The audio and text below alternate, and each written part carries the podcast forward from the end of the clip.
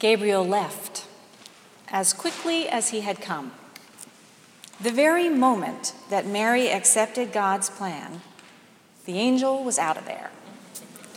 And Mary was left to wait for the coming of the Holy Spirit, whatever that might look like,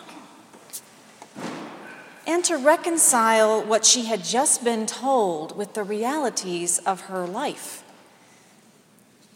Even before Gabriel showed up, Mary was already waiting. Not for an angel to appear, she was waiting to start her new life. She had been promised by her family to Joseph, but she was not yet fully under his care. Mary was already living in an unsafe, in between space, waiting to belong fully in her new life, to be a wife, and hopefully a mother, presumably in that order. What are you waiting for? You'd be unique indeed if you sit here this morning completely content and waiting for nothing. But I understand if you don't like to admit that you're waiting. New Yorkers are not known for our great love of waiting. In fact, on the contrary, we are famously known for the New York Minute, which I reckon to be about five seconds long, the time it takes for the second car to honk when the light turns green. In Brooklyn, three seconds.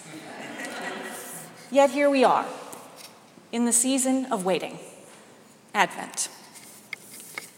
Advent may not loom very large in your life, but whether or not it does, I'm saying that you were already waiting when Advent began.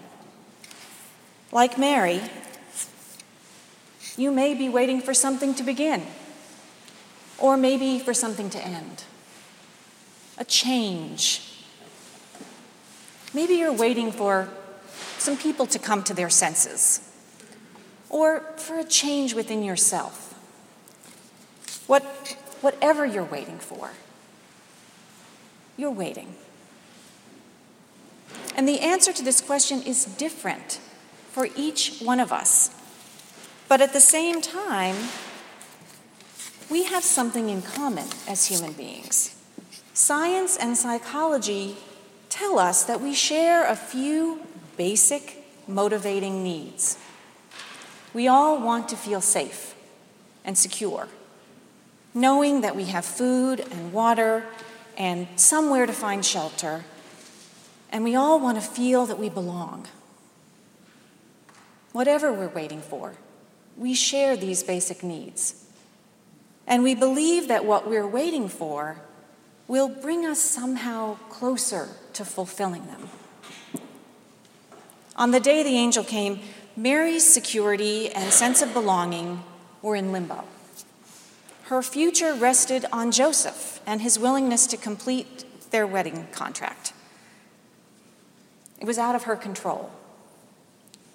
Now comes an angel to say that God, in God's inimitable way, has chosen Mary for a remarkable blessing she will become the mother of a Savior whose rule will have no end. Picking up the thread from David's story that we just heard in Samuel. The enormity of this promise is not lost on young Mary, but neither is the timing or the risk. This does nothing to make her feel more secure, to fulfill her basic needs.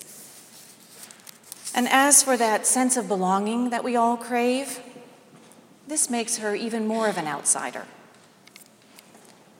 We read Mary's story every year, and we wait with Mary once again for the birth of her child, whom we love. We live vicariously through Mary in anticipation of something life changing. She's the poster girl for wise choices and patient waiting. But just like all of God's role models, if we really consider her, she's the last person we would think to ask for advice. The outsider's outsider.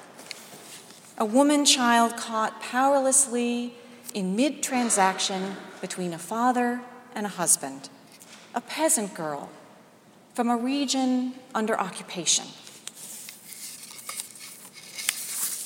Mary, who listens to God's crazy, messy plan to complicate her already marginalized life and says, Let it be. In the moment of Mary's response, we're reminded of all the great Israelite stories of faithful response, from Abraham to the prophets. Although something new is happening, Mary is in a long line of, shall we say, queer choices that God makes. God, from the beginning, favors those who are too old, too young, too small, too weak, too flawed, too marginalized to ever gain society's favor on the face of things. The outsiders. And when we are outsiders, and we all have been outsiders in some way, God favors us all the more. For this reason, because God favors the outsiders, the church is called to look to the needs of those who are farthest from feelings of security and safety.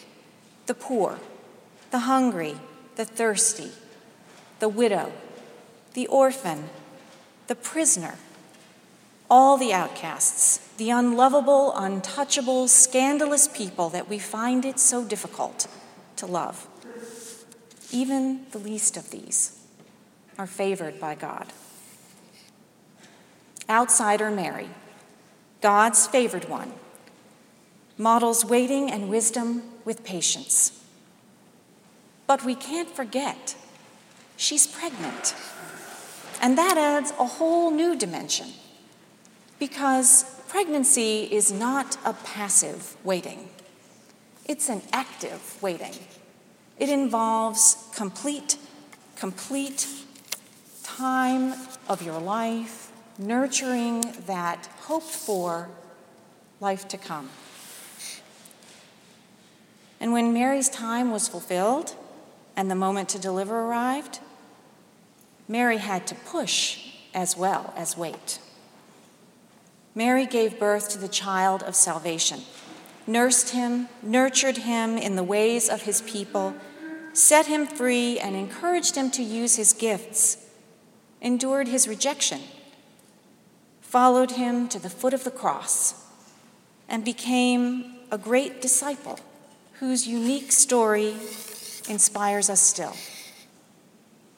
But we also tell this story because of all the ways in which it is not unique, for all the ways in which we can find ourselves in this story. When I hear Mary's story this Advent season, I hear it as Presbyterian Welcome story. Back in the 90s, the Holy Spirit moved among the members of the LGBT community in New York City, calling them to do the impossible.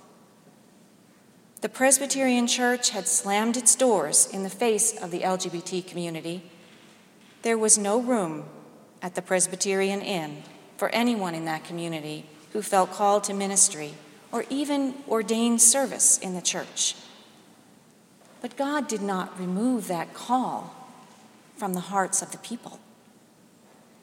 God instead placed a call within the call, in the hearts of people like Mieke and her predecessor, Cliff, who became the leaders of Pres Welcome, and the member congregations, starting with Jan Hus and Rutgers, who supports Me and Care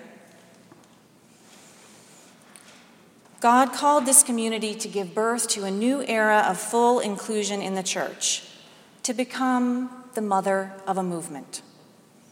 Although it meant giving up the assurance of their own security and expose them to the potential loss of belonging in the church where they were called to serve, the leaders of Presbyterian Welcome have always said, Here I am, God's servant. And so there's cause for celebration this particular Christmas, the first Christmas that the church is able to freely and openly receive the many myriad gifts of LGBTQ candidates for ministry, and those clergy members who have not been able to fully be themselves, who now can be.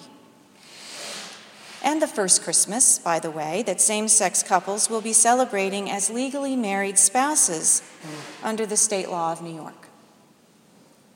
Like Mary, these LGBTQ brothers and sisters have waited with wisdom, patience, nurturing hope against hope, in the assurance that God was present in their struggles. They have learned both to wait and to push. They have given birth to a dynamic new dimension of our salvation that proves once again that we do know how to love one another as God has called us to do by an act of will in obedience to the Holy Spirit. They have known rejection and persisted in discipleship. And their continuing journey toward full participation inspires us still. Who is better equipped to minister to those who are outsiders, those whom God has called the church to serve, than those who have been outsiders themselves? Who is better equipped to remind us with Mary that in the midst of our own waiting, we need to ask, What are you waiting for, God? God has come into this Advent season to interrupt our waiting with the possibility of a new kind of waiting, a risky, life changing, world moving kind of waiting that may take us off the path towards security and belonging in the short run, but that promises perfect security and belonging for all creation in the long run. When we ask what God is waiting for this Advent, our guide is the Scriptures. The peaceable kingdom of Isaiah 11, where mortal enemies coexist in harmony wolf and lamb, cow and bear, human child and venomous snake sharing in creation peacefully for the common good the kingdom of the sheep in Matthew 25, who tend the sick, visit prisoners, lift up the poor, feed the hungry, and show hospitality to the stranger. The kingdom of equality in Galatians 3, where there are no boundaries of religion, nation, class, or gender that divide us, but all are recognized as children of God, Jew and Greek, slave and free, male and female all the same in God's eyes. The kingdom that is ruled by the commandment of love. God has shown us what God is waiting for this Advent, and God has shown us who God favors to lead us there. A little child, an unwed mom from an occupied country, our LGBT brothers and sisters all those whom society seeks to place outside at a disadvantage. May we learn from them and with them to listen to God's call, receive God's favor, embracing the outsider within ourselves and the one beside us. God's message to us this Advent is that while we are all waiting, we are already complete in Christ. We are blessed and favored just as we are, outsiders, all of us, yet belonging to each other and to God. Together, we will learn to wait and to push and to give birth to God's kingdom, where loving the other as ourselves means that all are secure. Every need is filled in abundance and all may come to belong. For nothing we are waiting for will be impossible with God.